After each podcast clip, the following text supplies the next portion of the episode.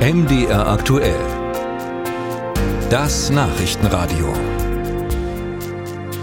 Das Wetter scheint ja immer öfter ein bisschen verrückt zu spielen. Ausreißer bei den Temperaturen nach oben und unten. Mal regnet es wochenlang gar nicht. Dann wieder in riesigen Mengen mit den entsprechenden Folgen, Hochwasser zum Beispiel. Vieles davon wird dem Klimawandel zugeschrieben und es wird vorausgesagt, dass der Dinge immer öfter passieren werden. Egal, wie erfolgreich man beim Kampf gegen den Klimawandel letztlich ist.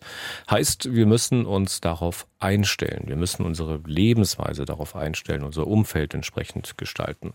Und dafür soll das Klimaanpassungsgesetz nützlich sein, das Umweltministerin Lemke auf den Weg gebracht hat. Das nimmt unter anderem Kreise und Kommunen in die Pflicht.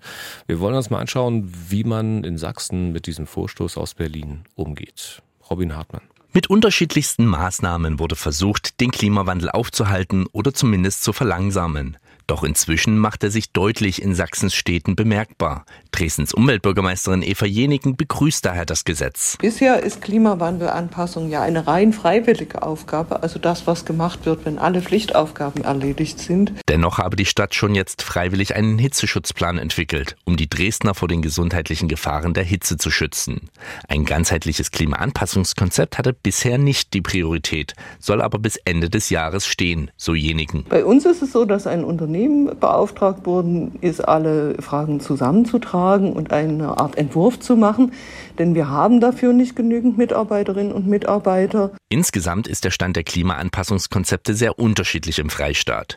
Während die Stadt Chemnitz bereits seit 2017 ein entsprechendes Konzept entwickelt hat und weiterschreibt, gibt es im angrenzenden Erzgebirgskreis etwas Vergleichbares nicht. Hier verweist der Landkreis auf sein regionales Entwicklungskonzept, in dem das Thema Klimawandel zumindest angerissen wird. Verbindliche Vorgaben allerdings? Fehlanzeige. Doch auch mit dem Bundesgesetz fehlen konkrete Vorgaben, bemängelt der Leiter des Leipziger Umweltschutzamtes Peter Wasem. Generell ist es ein erster Schritt, bemängeln wir jedoch auch, dass man sehr an Konzepten, Monitoring und Ähnlichem hängt, vermissen aber tatsächlich auch Hilfe zur Selbsthilfe, konkrete Maßnahmen und konkrete ambitionierte Umsetzungsziele. Da geht noch was. So fordert der Bund in dem Gesetzentwurf die Länder auf, selbst zu entscheiden, welche Kommunen eigene Gesetze erstellen sollen und will selbst in Zukunft nur Empfehlungen für Anpassungen geben.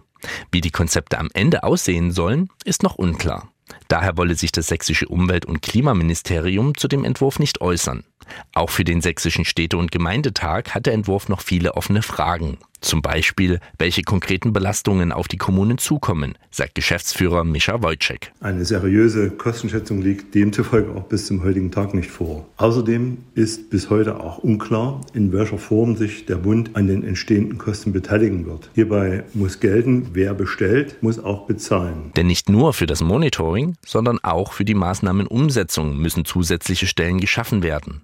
Zwar stellt der Freistaat für geplante Anpassungen bereits jetzt eine 250 Millionen Euro zur Verfügung, das sei jedoch nicht nachhaltig. Wojciech stellt klar: Notwendige Investitionen sollten aus eigener Kraft gestemmt werden können und damit sollte man nicht vom goldenen Zügel des Landes abhängig sein oder des Bundes. Das sind die allermeisten sächsischen Kommunen derzeit nicht in der Lage. Dass Klimaanpassung eine langfristige Belastung sei, ist auch dem Bund bewusst, stellte Bundesumweltministerin Steffi Lemke schon bei der Vorstellung des Gesetzentwurfs klar. Ich will aber auch dazu sagen, dass wir von einer jahrzehntelangen Aufgabe reden. Das heißt, die großen Finanzierungsbrocken müssen wir gemeinsam mit den Bundesländern noch lösen. Um diese Fragen zu klären, seien die Länder und der Bund im Austausch. Doch zuerst wird der Gesetzentwurf im Bundestag verhandelt.